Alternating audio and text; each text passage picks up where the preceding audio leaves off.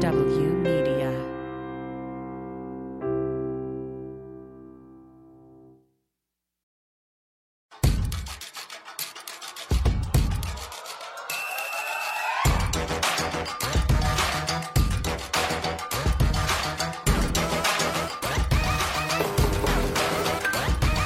Welcome to Feminist Buzzkills Live, the podcast that has never had to surrender the contents of their freezer to law enforcement. I'm Liz Winstead. and I'm Joan, joined by my co-hosts Moji Alawode-El Hello. and Marie Khan. Hello, everyone. Coming up, we will give you the latest updates on Lizelle Herrera, the Texan who was arrested because of her pregnancy outcome last week. Joining us with details of this case and what we can all do to support is Kathy Torres from the Frontera Fund, one of the Texas activist organizations responsible for getting Lizelle assistance and help this weekend. Plus, the hilarious Beth Stelling joins to talk about comedy, activism, and finally getting back to live shows. And who needs the wordle when you can get to play six degrees of abortion? Marie and Moji will choose a news story that seemingly has no relation to abortion. And I have six tries to make the connection. Lots of show. But before that, we need to catch up on some breaking news before we dive first into the other, the shallow end of the shit bath. I really don't know. You know, you plan a show and then something happens. And the something that happened before we taped was Kentucky. Boo, boo, boo. Here's the breakdown basically. The state of Kentucky has a trap law ban. And what that means is they didn't do a straight up, we're banning all abortion in Kentucky. What they did was choose some things, and we'll go around the horn and say what those things are. But the biggest thing you need to know about why abortion is banned in Kentucky is that A, the regulations that they set forth onto clinics were effective immediately. So they were forcing clinics to have death certificates for every abortion, personhood, garbage, and forcing this burial and cremation situation, which is prohibitively expensive and also shouldn't have to happen. So you want to know what though? Good on Kentucky for instead of saying, let's try to accommodate something that's bullshit, they're like, fuck it, injunction time. We might have to close, but we're challenging it. The wild thing about the Kentucky ban is that they created all these ridiculous restrictions, but they actually, the state of Kentucky doesn't even have the infrastructure and paperwork they need to enforce said restrictions. That doesn't stop the clinics from having to comply, but like they're like, oh, we need all this information. We don't have the means to collect said information, which is wild. Yep. And this this legislation, it's horrific. But it it included a provision, for example, that said a young person who needed an abortion, even if it was even if that pregnancy was caused by incest, their parent needed to provide written consent for it. That's not a requirement. The ACLU, the court systems have things set up already. And instead, like like you both just laid out, this is creating additional paperwork surveillance structured paperwork, getting all this data and information, unnecessary things that federally and state level have already been legislated and determined are in place. And but they're just Yep. to stack all these trap laws up.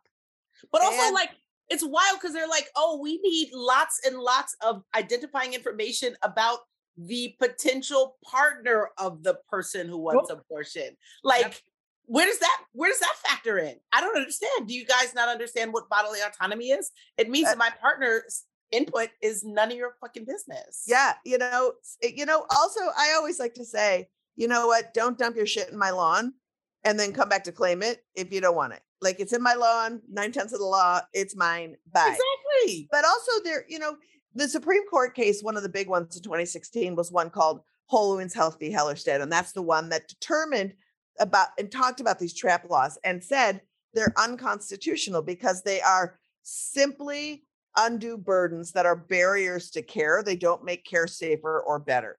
And getting a death certificate, forcing uh, somebody who fucked you to have some kind of like weigh in on your pregnancy, none of that has to do with making abortion safer. Um, and so the injunction is good, but we'll see if Whole Women's Health v. Hellerstedt holds up because it held up based on the tenets of Roe. So everything is a house of cards. So that story broke. Good news is next week we're going to be able to do a deep dive in it because joining us is Erin Smith, the executive director of Kentucky Health Justice, which is the abortion funded practical support fund out of Kentucky that's going to be uh, talking about how they're going to be getting people care and what this law means and what they're doing. So excited about that. That is going to be wonderful. As I would say, let's get this circle jerk started. What? but we already have. right? What BS has popped this week, Liz? Ah, so much BS popping. I'm going to give you an update on Fetus Gate.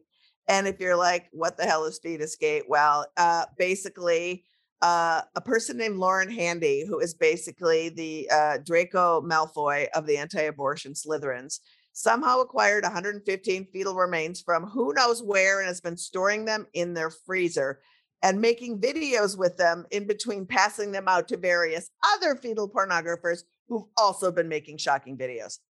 If you want details on Fetus Gate, go to the Abortion AF TikTok and the whole story is laid out, except this part. The thief and the other eight cronies were busted by the FBI on federal trespassing charges called FACE violations, which were created in 1994 in response to bombings and invasions, and specifically of abortion clinics in the US. So, if you want to know the definition of a profoundly hideous person, it's one who claims moral high ground and then deflects attention from their terrorism charges by parading around boxes full of stolen fetuses. So I want to talk about the clinic violence because that has been swept under the rug uh, with this like shiny object called stolen fetuses. It's a mess. No, it totally is a mess, but it's funny because like I, I just feel whenever I like and we watch them sometimes as staff when we can like catch that they're doing them on Facebook because they stream them a lot. These, these invasions, violations, these invasions. But like I imagine the terror of being a person who goes to a clinic or a hospital setting to have a medical procedure and then see a bunch of wackadoos sitting around singing or praying or telling you you're a murderer. And you're just like, uh, man, this is a Wendy's. Like, I'm just here to get a procedure. I don't want to. I don't I don't need your prayer. If I want a prayer, I'd be at church. Right now, I just need a medical procedure. And instead, you are here chaining yourself to the building or like standing between me and the medical services that I came here for. It's yep. terrifying. Yeah.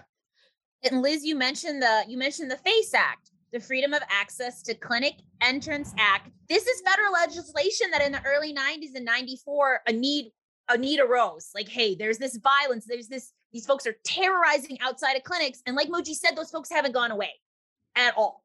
Right. In fact, they're now more empowered and there there's more clinics they're starting to target in progressive areas. And folks folks are starting to respond a little bit, I feel like. Yeah, they've done a lot of these invasions in states where they had friendly judges that would not characterize their behaviors that would fall within um, the FACE Act designation. And they foolishly went to Washington, D.C. to a clinic in 2020.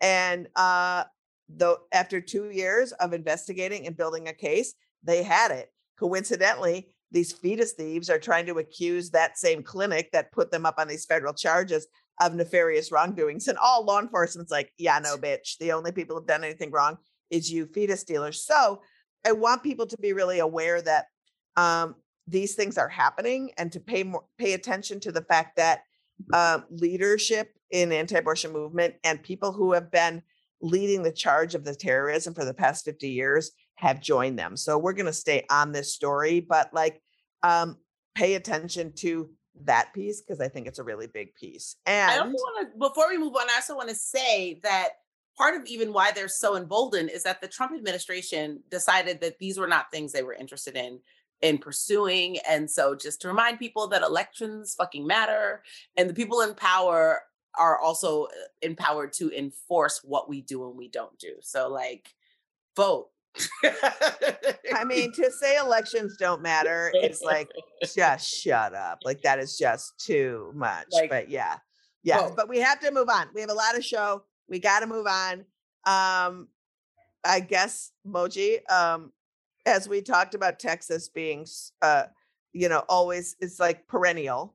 Um, Oklahoma decided to out Texas, Texas this Listen, week. guys, Oklahoma mm-hmm. is not okay. um, like it's just not okay. It's like Republican legislators can like read the tea leaves and they're positively giddy. Right now is like the longest anti-abortion Christmas Eve ever, and they are tripping over each other to institute the most unconstitutional abortion bans that they can ahead of mm, the constitutional right to abortion being stripped away from us, potentially by the Supreme Court. Probably. So, I'm weighing in on with probably. but like this week, Oklahoma came in hot with a ban that criminalizes all abortions except to save the life of the pregnant person. And the penalties for people who provide abortions are fines, including up to $100,000 or 10 years in prison for doctors who provide care. And if this ban is not blocked, it will go into effect late August this year. And uh, if you can count on your fingers, that's three months from today. So this is particularly devastating because Oklahoma has become a common destination for the people who are leaving Texas for abortion care. Because you know, Texas has this uh, six week ban that we may have talked about once or twice. So potentially Oklahomans who need abortion care will have to travel out of state. And then Texans who have impossibly long trips will also have to go potentially longer to go. I don't know, Marie, where they going? Moji, that's the question that practical support orgs, abortion funds are trying to figure out. Kansas is one option for folks. Uh, Colorado as well. Folks are looking at the Midwest, but we're also operating in a system where people have months out have booked appointments. So as these options both dry up as clinics for folks to go to, not only is it is it interrupting care, scheduled care folks have had, it's also now forcing the same number of people to go to fewer clinics oh that are there. And, and you're forcing people out of their state. Their state is no longer has said, hey, no, we're not responsible for this. Now these folks are going to other states and have to compete with people to get access to clinics. And by and people, you mean people in the states they go to, right? Like now Kansans will be like, well, shit, we used to have a two week wait. Now we have a four week wait. Yeah. Yeah. And Marie, like you know about this more profoundly than most because your job at Midwest Access Coalition is to trans help people get the transportation and and and move them in all of the other practical ways that they may need to access care whether that's transportation housing um, childcare all of that and so it's what scares me so much is knowing that oklahoma half of the abortions that have been performed in oklahoma since that radical law took effect in texas are from texans right and mm-hmm. so and so if half of the abortions in the state being performed are from texans where are those Texans going to go? You know, it's a domino effect of people moving. Where are Texans going? And then where Oklahomans going when the Texans take over the space? And so that is something that we need to be. I know that the practical support funds like Marie's at Midwest Access Coalition and other funds are really looking at how to manage that. But um, as we move forward and we talk about it, the one thing I want people to know is this ban is as unconstitutional as if Oklahoma were to say we're banning Catholicism. Yeah. You can mm-hmm. no longer yep. go to a Catholic church. That's how unconstitutional this ban is. And now these clowns are just passing laws, um, just waiting for the fall of Roe to see if there's any barometer or or right to abortion at all. And it's pretty fucking oh, scary. Oh, absolutely. Because this is just the tip of the iceberg for Oklahoma. Oklahoma is essentially, this is the one that was passed this week, but they're throwing spaghetti at the wall and seeing what sticks. They have yeah. other bans in the works, and they're like, we don't know exactly what the Supreme Court is going to rule on Dobbs, but we want to be prepared for all potential outcomes. Yeah, a hundred percent. Um, so, our third big story of the week before we get to the biggest story of the week um, is, dare I say, Marie is going to tease us with some hope. well, unclear. The jury is still out. I am, however, I'm clinging to a bright spot in those last week of news. So, Idaho decided to say fuck your uterus and they did the thing other states have been working toward they actually enacted texas style legislation so this includes a six week abortion ban um, a bounty limit of not 10k what what texas settled on but 20k against those assisting with an abortion And it even allows the immediate family of, oh, say a rapist to seek damages over an abortion. They're victims abortions or just any abortion? The jury is still out on that, Moji. You know, My guess you- is if you're a rapist and you're aggrieved by abortion, if anybody can sue anybody for assisting an abortion, that includes a rapist. Fair. yep, yes. So naturally, the, the, so you're asking where where's the hope? Where's the bright spot in this? So Yes. entities Please get to the good news. what the fuck? the good news is last week there was a Hail Mary, entities getting together, including Planned Parenthood, immediately sued. And in a really happy surprise, the Idaho Supreme Court said, oh, hey, we actually also do have concerns on the constitutionality of it all. So they have temporarily blocked this garbage, thankfully, Wow. for now. That that now. is good news. And so it's probably just going to go away, right? They've blocked it. Everybody's like, "Oh, okay, we tried." Fail. No. No, th- this this court is looking at the bigger court, the court of Amy Coney Barrett, you know, for guidance on this on this issue. Which, again, this isn't a state. Idaho isn't a state with a ton of clinics anyway. They had three, all were Planned Parenthoods. They went to 15-6 overall. This isn't this isn't a state, you know, 15 with- six are weeks, right? 15 Yep, weeks and six 15 days. weeks, six days. So many, Okay. many folks still already are leaving Idaho, have been leaving Idaho, going to Oregon and Washington to access abortion care. And you know what? Idaho, the Idaho legislation tried last week to say, no, we're, we're going to make everybody leave, basically. Tried to do what Kentucky did. And I don't know. We have to sit and wait and see. So much is riding on the Supreme Court right now, you guys. So much. Yeah, it's really terrifying. And even what we're seeing is basically an effect of like the Supreme Court sitting and deciding on whatever they're going to decide on that we think we know they're going to decide on.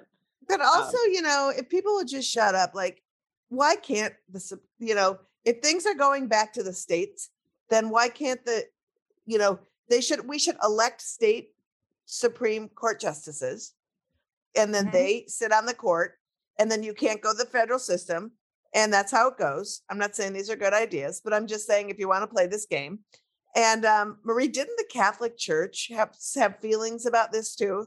Oh my God. Yes, Liz. They so they are so riled up, specifically the Roman Catholic Church of Idaho, which has their own branch, obviously. They and they requested, they asked if they could intervene in the lawsuit. Um, and this is a move that, like, literally, if you could piss holy water on the line, that is the separation of church and state. Of that's what these dudes are doing.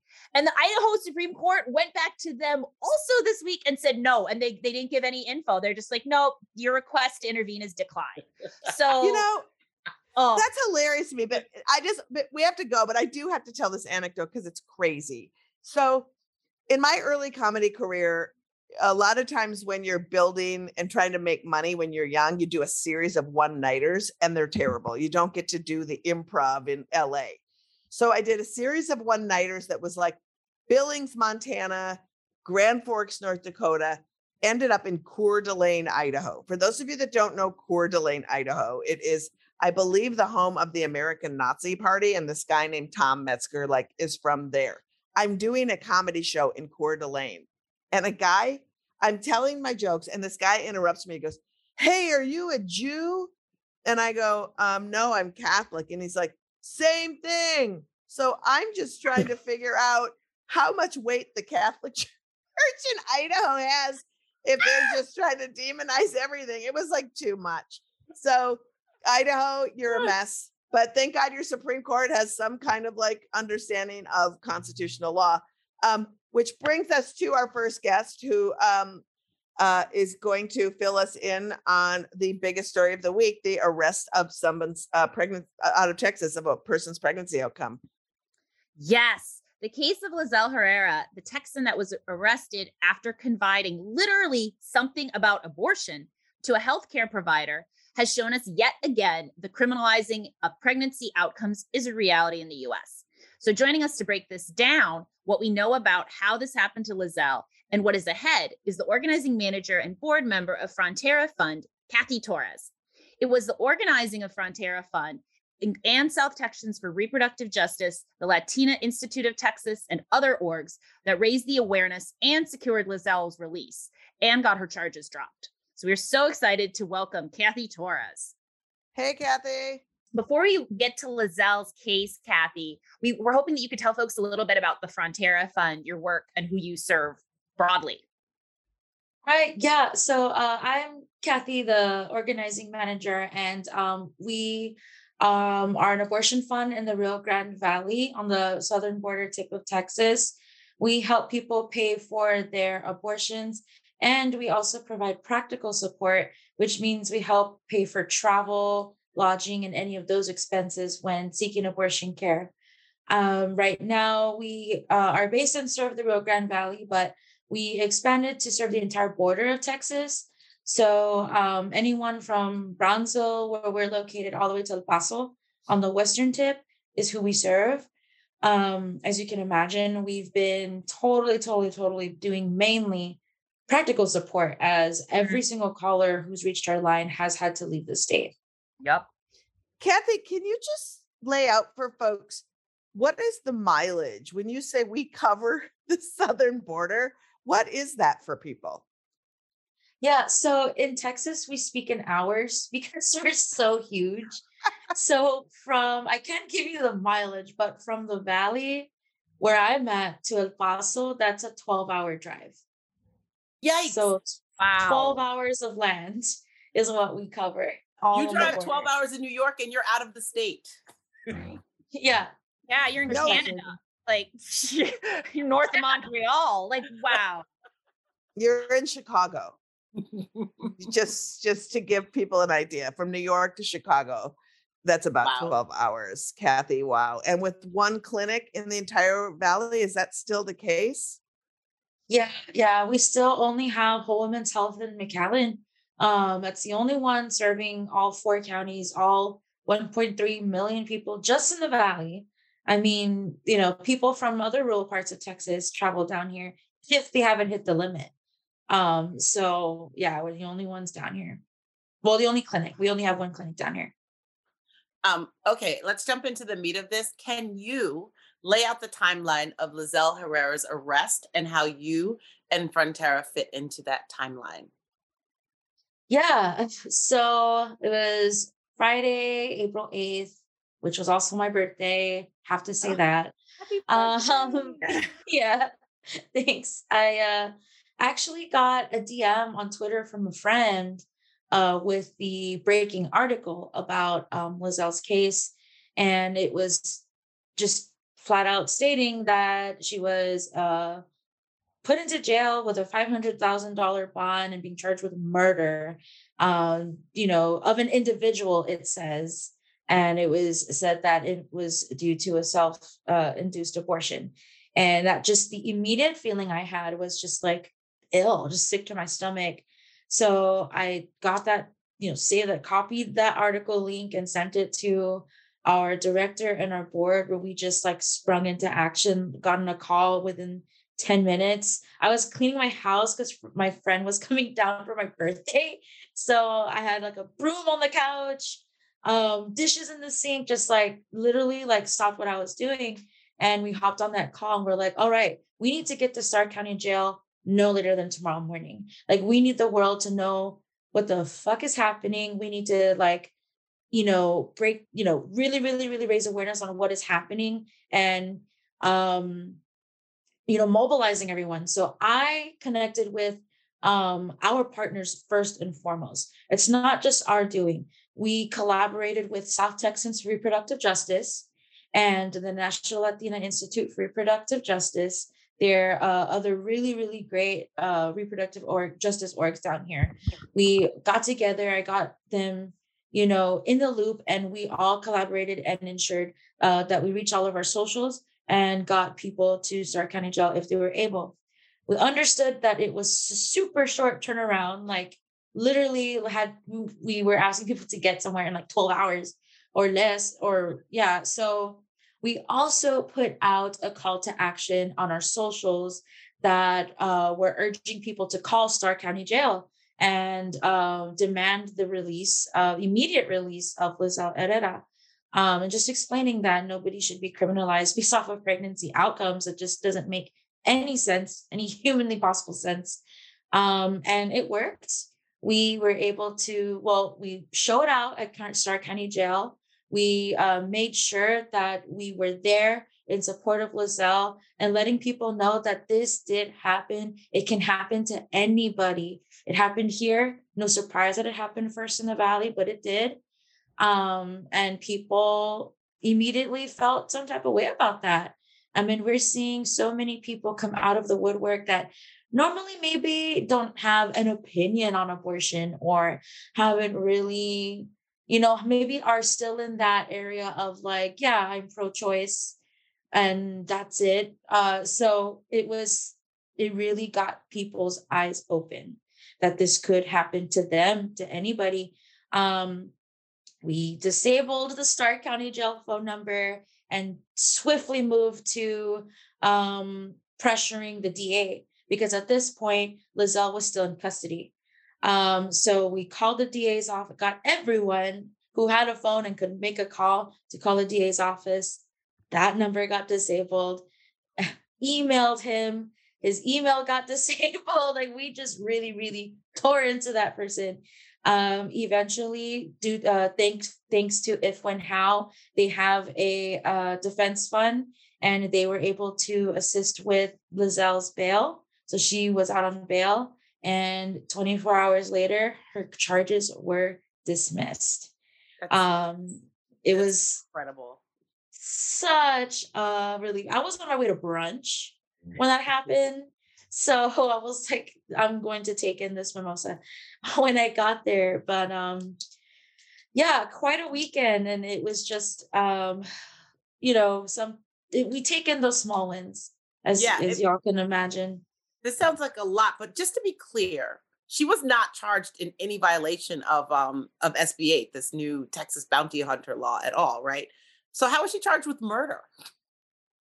You know, that's what we want to know. Uh, honestly, like there's so much still um unfolding. You know, we we've also been very, very cognizant and of Lizelle and her peace and her just sort of taking some time with her family. We can only imagine, you know, how traumatic that experience was.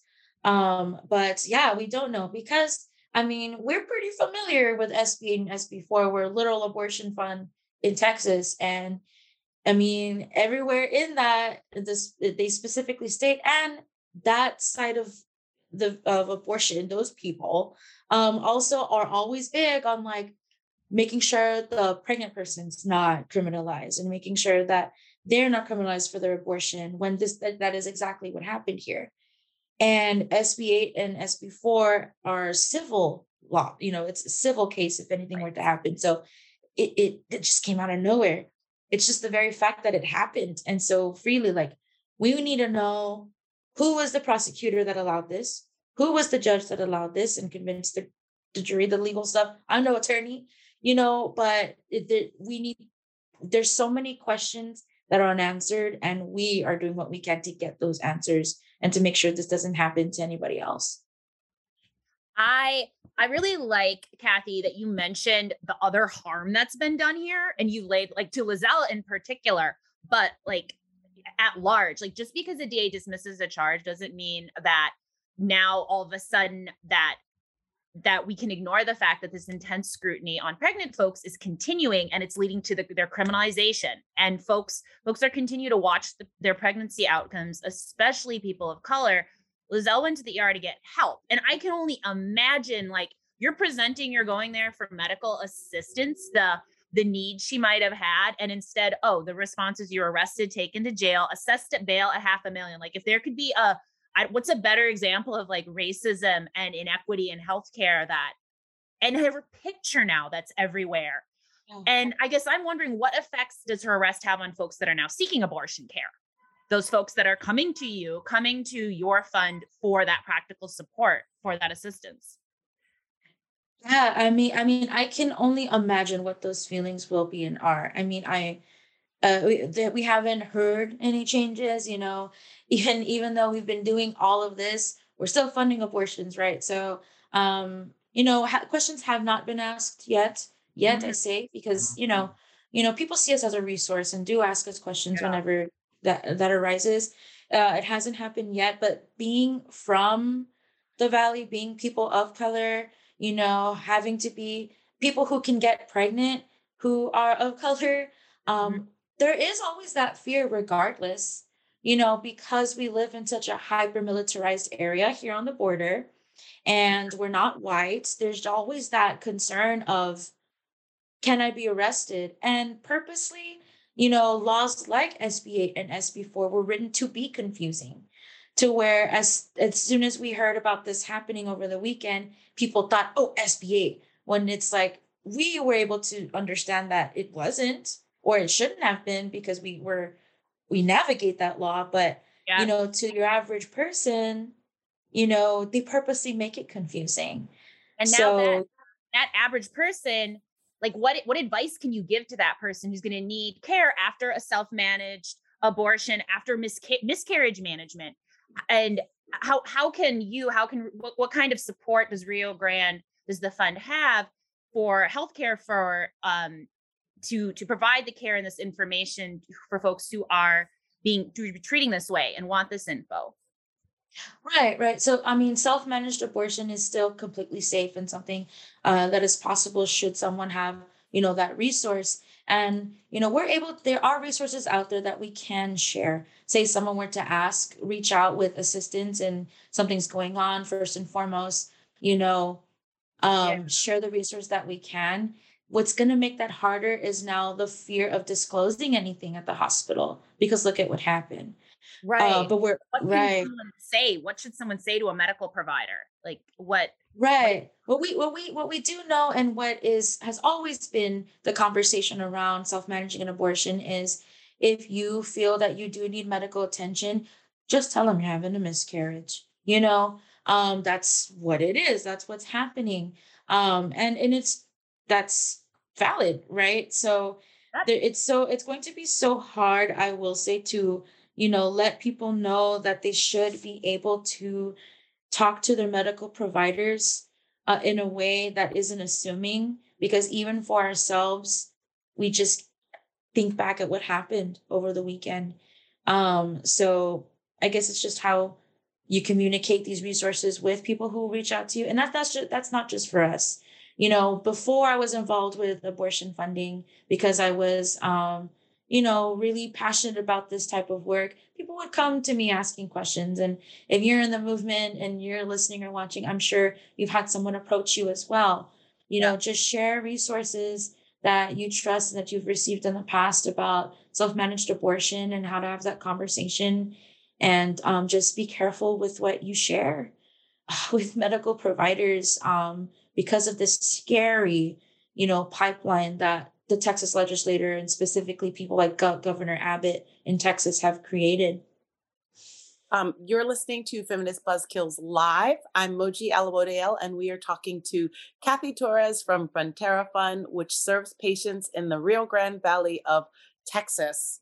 Kathy, people have been reading about the chilling effect that the Texas's um, six-week ban and bounty hunting law have has had on abortion access in Texas. But in South Texas, access has been scarce for quite quite some time. Can you explain? I mean, you said something about sort of the the hours, but can you explain the landscape of abortion access in the Rio Grande Valley and how Frontera Fund's work has changed in light of this light this law going into effect? Definitely, yeah. So um uh, the Rio Grande Valley is on the, if you look at the map of Texas, we're on the very, very, very southern tip the very bottom, um, bordering with Mexico. And um, what's very significant is where where we're at geographically in the state, we are the furthest point from any other bordering state since we're way down uh, south. Um, abortion access specifically here in the valley, we only have one clinic. We have Whole Women's Health in McAllen to serve 1.3 million people. Um, and to put it into broader uh, in a broader view, the McAllen Whole Women's Health is the only clinic between San Antonio, Texas, which is four hours south, and Mexico City, which is eight hours, I mean, four hours north, and Mexico City, which is eight hours south. Um, so we're the only one really covering this entire area clinic wise. Um, one thing that people aren't too familiar with is uh, at the port of entry between Mexico and the US, where you can, you know, quite literally cross into Mexico, into the US, vice versa.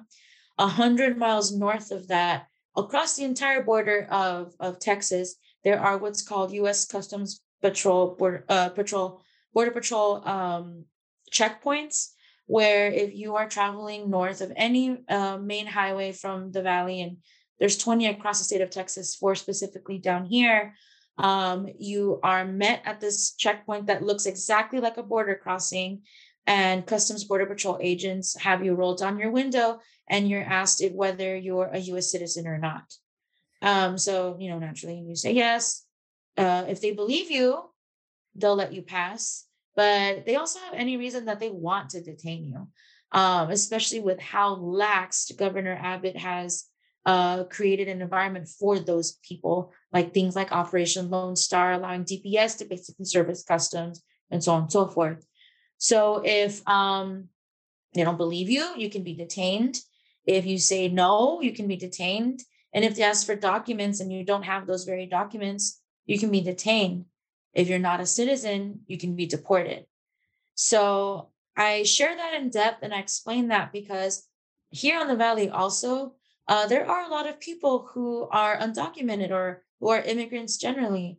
And if they are pregnant and don't want to be, they attempt to have an abortion in McAllen and they're past the limit, they're going to have to leave the state.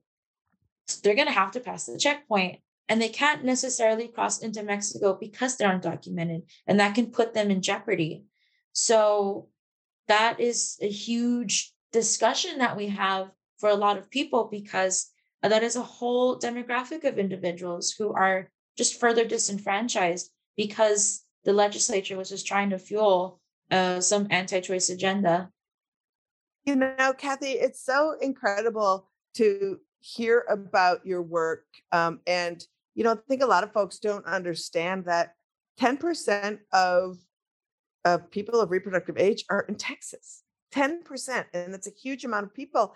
And um, we're going to have to wrap up, but um, I just wanted to ask you how many folks are working at your fund and helping facilitate this because we wanted to rain money on you fucking people because you're doing such a good job. So let people know how big your org is, and then we're going to give all of the bells and whistles to tell people where they can go donate. Yeah, so we currently are two staff. People! And wow. yeah, we're two staff, and then we are, let me count, four board. Yes. No. Now five board. Uh yeah, so less than 10 people um is who is is is running Frontera Fund right now. Fully and I mean, a testament to like a like a, two people in a will can just get a lot done. But it's so true. And I want to say too, and we're going to mention all of the orgs, Kathy, um, at the end of the show who are in coalition because I know how tight you all are. And I know how important it is to talk about South Texas for Justice and the Latina Institute and Frontera Fund because you guys work in coalition. And um, I just want to say, you are terrific. Thank you so much for all the work you do. Uh, if you want to support Frontera Fund's work, go and donate at Frontera fundrgv.org slash donate. Donations for Lizelle Herrera is bit.ly slash Lizelle. Kathy, anything we can do anytime, we'll be driving people to you. Um, again, thank you, thank you, thank you for being on top of this. And thank you to all the orgs in South Texas who are doing the Lord's work, dare I say. thank you so much. Again, thank you so much, Kathy. Coming up Comedian Beth Stelling joins us to talk about not giving a fuck when it comes to talking about controversial topics on stage. But first, we are going to play Six Degrees of Abortion. This is a game where Moji and I pick a big story from the news this week, and Liz has six guesses to tie it to abortion. All right. Let's see what you can do. Can you stop right. your boo? This week, when looking into pop culture news that matters, we discovered that Mary J. Blige is slated to receive the Icon Award at the 2022 Billboard Music Awards. Mary J. Blige, icon, legend, moment. And we just wondered if you could, having not done this for almost a year, link Mary J. Blige to abortion. Let's go. Well, let me see. Um, I'm going to say I can. And here is how I am going to make it work for you. And you're going to be like, wait a minute. Can I do this? Can I make it happen? Um, I have one avenue with which I think I can go. Um, I don't think that's an avenue that's going to work. All right. So I can tie with the Billboard Awards, but does it have to be straight up Mm. Mary J. Blige to abortion? Yep. Or Mary. So what does the Billboard Awards have to do with anything? You guys gave me a whole plethora of information. We did, and we make that error sometimes. But we gave So I think that you just gave me a loophole. Yeah, you know, they happen. You know what? It can't just be Mary J. Blige tired to abortion, Mary J. Blige Billboard Awards. So another uh, group of female artists have also won Billboard Awards, and that group is the Go Go's. And it turns out Kathy Valentine, guitarist, bass player in the Go Go's, has participated in several abortion access front events and has talked about her not one but two abortions in her book and on a former podcast I have done. So Mary J. Blige, Billboard, Go Go's abortion. Did I get it? I think I did. I think you got it. You got it. And Kathy, Bill- Kathy Valentine is an official AAF uh, uh, member. yeah, yeah, you did it. I was gonna see if I could type. I'm sure there's a Mary J. Blige Chuck D connection, and I just didn't know if there Mhm. was one for sure. I was that was like one of my avenues of like, did Chuck ever do something with Mary J. Blige that I know about for sure? And Liz, I just want um, to say we tried to softball it because you may have been rusty, but it's going to get harder. oh, I Yeah. see. So this Moji- isn't a this is a rooting against me sport. All right, fine, fine. All right, let's move on. Let's move on. Let's move on. Do I get a You do. congratulations? You get, it. You get this one for sure. You absolutely Okay. get it. Yeah. All right, great. All right. okay, so before we grab Beth Stelling, we couldn't bring to you today's episode of FBK Live without our wonderful sponsor, Fresh Hell. We all come home late on a weeknight and we don't have the energy to face the newest onslaught of terrible news that awaits us in our news feeds. And that is why I get it delivered fresh to my door with Fresh Hell, the first ordeal kit delivery service. this week, I got a Texas style abortion restriction and a white supremacist sauce and a bodily autonomy reduction. Mwah!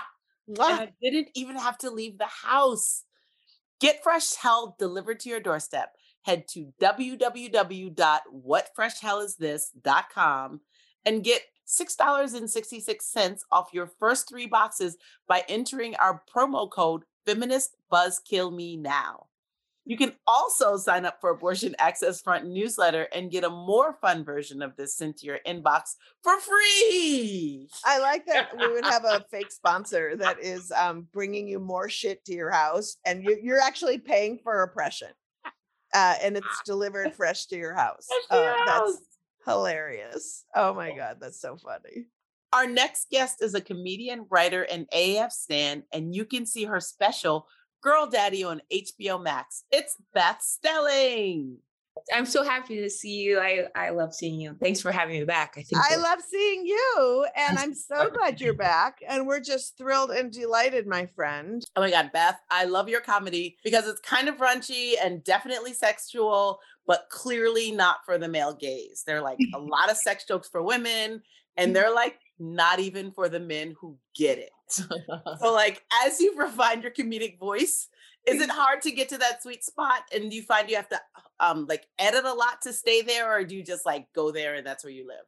yeah, you know, like I think I just when I first started stand up, especially as a 22 year old, I had all these rules for myself, and one of them included like not talking about sex because basically we have these uh, stereotypes about uh, you know female identifying comics saying we only talk about sex and uh, we're not funny.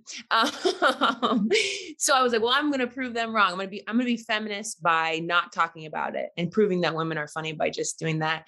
And then after, I don't even know what it would have been like 10 years in, I was like, screw it. I'll talk about whatever I want until you get better at it. Then I won't have to talk about it. But like, you know what I mean? Like, I'm gonna have to talk about it, and also I'll make it my own. And um, so yeah, I guess the you know the interesting thing is you bring up like you know who it's for, and it's like I just did a bunch of shows in Austin, Texas, and there were just massive amounts of bros. Oh, and I'm like, I am happy they're there. I mean, they're laughing, they're listening. Um, I mean, I, I also left. Where was it? Oh, it was either no, I think it was uh, Madison, Wisconsin. A guy walked out of my show. He goes, he goes, thanks for putting us in our place. I was like, happy to do it. I'm here to serve. yeah, you too. So like, you know, I am happy like with who is coming out to see me, who hears it. Like that's like the greatest joy, I guess, of all of it. But anyway, I have I meant to say to answer your question more, I have fully leaned in. I, it was uncomfortable for me at first. I was dealing with a lot of shame. I would guess around 2017, 2018, after I did a half hour on Netflix where I have I have an abortion joke in there, but that was before I'd ever had an abortion. So it's like I always was pro choice like and wanting to support that, but it changes in a different way after you've experienced it. But yeah. like I also was leaning into the sex and the raunch because of like I said, and I just had to like I really had to trudge through it because I remember my first back. You know, whenever you're rebuilding anything new, it stinks. It's it's starting over is really hard. You know, you break up, you have to get back out there. Like it's like I don't know if I remember how to do this. You're not confident because you're not like ready to record a special. Duh. You're trying to. People are watching you practice basically, and yep. kind of paying to see you. So, and I'm deciding to talk about sex again it's not that I never had a sex joke, but I'm like, I'm talking about all of it. Like, buckle up because I'm about to school your ass. Like, I need you to listen. I need you to learn about cunnilingus badly, you know? Yeah. So it's sort of like, you just get sick of it. Like after a while, you're just like, of course I'm going to talk about whatever I want. I'm not going to let the topics that like make people uncomfortable or that they say make them uncomfortable stop me from talking about them because it's just obviously another way to silence us, make us feel shame and keep it all in the dark. It's like, no, I'm gonna, and I have people like you guys and Liz to thank for like giving me the confidence and space, support, encouragement to to like dispel the stigma and like root out the shame and challenge messaging because you yes. can be supportive of it like I was in 2017 and then go through it and you're not immune to the messaging you've received like and also obviously your hom- hormones are going crazy but it's yeah. like you know you can still feel all those feelings and and and uh and walk through it and and I have a totally new perspective which I'm I'm thankful for because I can now uh, be like a lighthouse for for other um, people who've had abortions, just like Liz has been for me. And they tell me, and in, in after shows, you know, I uh, I did a show in Indianapolis, and a girl came up to buy a hat when I was selling my girl daddy hats, like for my last special on, on HBO Max. And she had like a shit ton of cash. And she was like, I'm buying, she's like, well, this is the money that the guy contributed for my abortion, but I'm going to buy a hat with part of it so I can wear it on Monday oh my God, I love it. Well, and you know, it's so interesting, Beth, that you talk about that because every comedian that I know, female presenting, or if you're just not a cis white guy, you have been told that your experience will be alienating. And I remember when somebody said to me, don't talk about sex, don't talk about things that are generally uh, from a woman's perspective. And I was like, you're telling me not to set on stage because I don't have another perspective. I did not live another life in another skin, in another body. And so what you're telling me is I don't have value. And the second that I heard that, I was like, fuck you. Like yeah. I was just like, if you're going to judge me anyway, just by asking for permission to be amplified on a stage and have opinions, yeah. I'm not going to have them be yours. Of course, no. couldn't speak to it anyway. But whenever someone who is like what you mentioned, um, like a like a cis male walks out and set, he's granted individuality immediately. The audience doesn't even have yes. to think about it. And then when we walk out, we're representing an entire gender, typically, whether you wanted to or not. And obviously that stinks. But so funny to tell us not to talk about sex, and yet that's what we're taught as our worth. And simultaneously, yes. it's like, oh, so don't talk about what you've told me is my worth. don't 100%. talk about that, that little thing. in my life. So it's just like maybe you guys can help me understand it because I've actually been battling with this lately because I've been dealing with some interesting issues in my personal life where I'm really trying to crack it in my head, which is like, okay, so don't talk about sex, which you've been, which I've been taught is my worth, but like how else? But then when I do do it, I am shamed for it. So then when I, so I can't talk about it. And if I do do it, like it's just that I don't know what your opinion on is it, but it's sort of like, am I taking my power back? Like it's just like really actually messing with my head.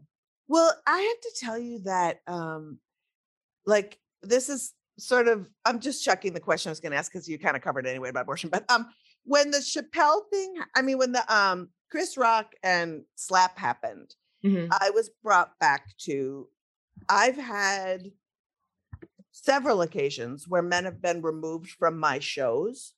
Um, and twice they stayed in the parking lot and I had to be escorted home because they they were gonna harm me. It was obvious.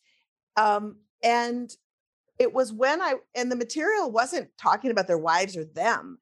The material was challenging uh or personal. It was challenging sexuality, challenging how men were bad at sex or how I had had like fucked up relationships with men having sex so they don't know how to do it. Yeah. And for me, I felt the rage was you are revealing something to this person sitting next to me who thought I was awesome. And now they might rethink it. So I either have to step up or you have found me out and I need to destroy you. And maybe that's going too deep in, but that is really how I felt. Yeah. I know. I'm just, uh, it's, I think that is a good point to bring up. Some people are so willing to take the note and other people are really offended by it. You know, like, well, no, I am doing everything right. I think when you go through life, like, for, it kind of reminds you of, of typically, uh, it's often a male who will comment, women aren't funny, or I don't like this, or it's like, oh, that's so interesting that you think, and of course you do, that everything's for you. Like, we're used we're used to picking through stuff like or walking through a thing well, well that's not for me. I can't go there. That doesn't look good. That's not safe. And they're just like bum, it's like yes. i don't like that and i'm you're terrible. And that's funny. It's like but what if it's not for you? Like everything is not for you but you go through the world like it is. So it's sort of just like you don't have to tell us. We don't Yeah. Mm-hmm. yeah You don't can just leave. comment I Yeah. know. It's Mhm. why there's multiplexes. yeah You know, it's why there's uh, several movies that you can go to. yeah And it's just like life. And it's just like all of it. Life is a multiplex. Yeah. But it is so hard for me to like, yeah, that, but that is everything we're saying is basically like, yeah, why I did have like worry, fear, shame, even just talking about more like really going in on sex stuff and like the raunch or dealing with the nitty gritty of it. And, you know, it's sort of like everybody's like, it's just a joke, but it's like, okay, until it's about you and then you can't take it. Mhm. But Always. you know, like I don't know. I have so many opinions on all of this, but typically, you know, you can joke about anything. And it's like, yeah, I guess if you're unscathed by the world, you can joke about anything. If nothing's personally affected you, then it's not going to make you feel anything. And I think too, the perspective matters so deeply, and that's not what they're considering. It's like, Mhm. are you writing a rape joke from the per- perspective of a rapist? and why would you be doing that? Like, Yeah. it's not that I have no sense of humor, uh, but it seems as though you're writing from the mind of a criminal. um, so like maybe you should rethink that in your perspective and why you're saying it that way, you know? Also, I feel like that might be the origin of the phrase punch down. Mhm. Like you read literally punching down. yeah. Marie? Yes. I'm just I know I'm just thinking about all of that. Like, yeah, why why is that the default funny? Why well, yeah. Why Yeah. is the the protagonist the rapist in that joke line? Right. It God. And Beth, you not only I want it, I want our listeners to recognize too that not only do you do abortion jokes, do you do like do you approach jokes like how a rape joke should be approached? You do that as well. You've also hung out with us on the AAF tour. Like you've literally chilled around the campfire. And I wanted you to talk a little bit about why physically showing up is important to you and what you're planning to do when we all have to report for our post Roe active duty, what you think that might look like. I'm there, first of all. Um, I'm on a flight, I'll be there. I mean, I guess uh simple answer is community. You know, obviously we've been uh apart from each other for for health reasons, safety reasons, but it is um important to physically put yourself in a space like that and be around other people and um yeah like physically support each other in in person and and uh and see it because i think too just online can feel really um, like you're floundering and drowning in all the mess of it. So if we can physically show up for each other, be there in person, and um, that makes a huge difference. I don't know. You just feel the experience more. It makes it tangible. I I, re- I am answering that very. I don't know how to put it simply, but um, yes, I think that it's important to actually show up because you'll also just sort of remember that experience better. It's like email versus snail mail. Yeah. You got something. And I think you know, for me, I was told forever that if I told my abortion story, that bad things would happen to my career and I needed to be quiet about it. And I guess I just test ballooned it and nothing blew up. And I think, talk, talk to me a little bit about um, when you talk about it, when you tell your story, um, how that really also just makes a difference in yeah, in ways that you maybe didn't really even understand. Yeah. I mean, like hearing you say what you just said, it's just uh, clear to me that your stakes in it and your risk uh, benefits me. So thank you because, like, I wasn't scared about my career, but you were. And that's like progress, which is great. I was probably still scared about like shame and things like that. But the more I talked about it, the more it normalizes it. And allowing women to hear that and talk to me after a show, I see the difference it makes. I just again in Austin, a woman came up to me because um, I don't I talk about abortion in my last special, but now in this next one, the hour I'm working on, I do personalize it to have to say that I that I basically I say I was pregnant once, but I caught it early. Yeah. And, uh, and I talk about I love a good abortion joke. My my favorite my my my uh my go-to is I chose not to have kids a couple of times. yeah, I love that. And I think, you know, a woman in Austin came up to me afterwards and she said, Hey, I watched your last special. And I just wanted to say thank you because I had to get up from a promotion. Is how she put it. I was like, Yeah, we are in Texas. And she said, uh, you know, watching your special with my boyfriend really helped us uh, sort of find the humor in it and, and also be able to talk about it. So thank you. Um, and i and i think it's like that that's the type of stuff and and she, that's just one physical person saying it to me so there's got to be more out there. But i really want and i'm and like i mentioned what you are to me i have become for other um colleagues. I've I've gotten several text messages since that last special came out like hey I have to do this I'm really scared what do you recommend? And I'm feeling really bad about it and and I just say this is normal you're not the only one who's done it. Uh the you know it goes back to the stuff of what we keep in the dark because they want us to feel like we're alone. So if yes, you keep quiet, the only one that did it, and you're the bad one. It's like no, ev- everybody's doing it. uh, Everyone's you, doing it. You should be allowed, and it is your right to choose. And one of the things I love from AAF is like we're not flower pots. You know, we don't have to grow anything in our bodies That's right there. Um, so yeah, I did. I, I think I kind of answered that. And, and this I think you definitely did. I'm able to and talk it's a big difference, Beth. And I just, it's so eh, like what saying it, doing it, participating in it. Like, thank you. Yes, thank you. I mean, and I have to remember too, just so people out there know, like, I did, I was scared. I did feel shame. Like, it's not that this was easy for me. The first time I did start talking about on stage, I was scared for my safety. Like, so I wasn't scared about my career or anything, but I did feel the fear of the first time talking about it. And now that I've been doing it now for the last couple months, or I don't even know, um, since we started performing again, it gets easier every time. And I, I have no problem saying it. And I'm almost shocked if they are shocked, you know? So it's sort of like um, by being casual about it, um, it's able to, to normalize it so people feel safe making that decision for themselves. And I just, you know, yeah. I, I the other thing is like I, I talk about Planned Parenthood in the sense because that is who I who I used yeah. and just say I um you know, I went there to jumpstart a late period. And then I did a table read that day and a Comedy Central taping the next. So we really can have it all. We can. Yes. Amazing. Beth, thank you so much for joining us. We want to remind folks that you can check out Beth Stelling's comedy special Girl Daddy on HBO Max, where you can also find her tour dates, bethstelling.com. Hey. Thank you, darling. Thank you so much for having me. Thank you so much, Beth.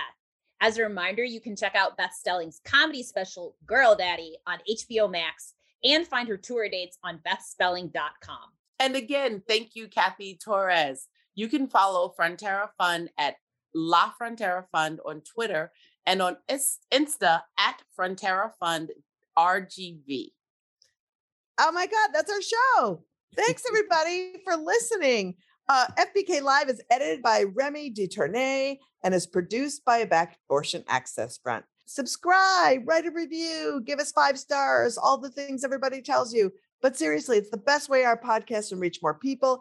And by doing so, you are being an activist. You are helping more people learn about this assault on reproductive access.